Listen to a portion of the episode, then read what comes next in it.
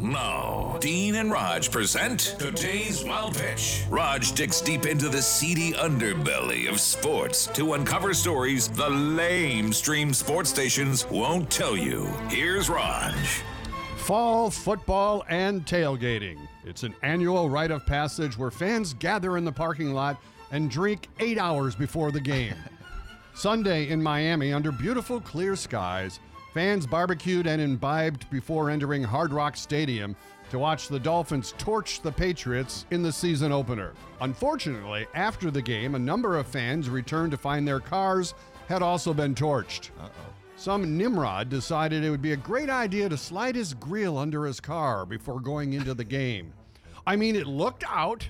Well, the car exploded and took out a whole row of cars. One fan said he lost his Mercedes S63 and $3,000 cash in the inferno.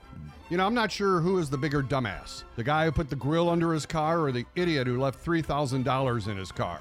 That's today's wild pitch.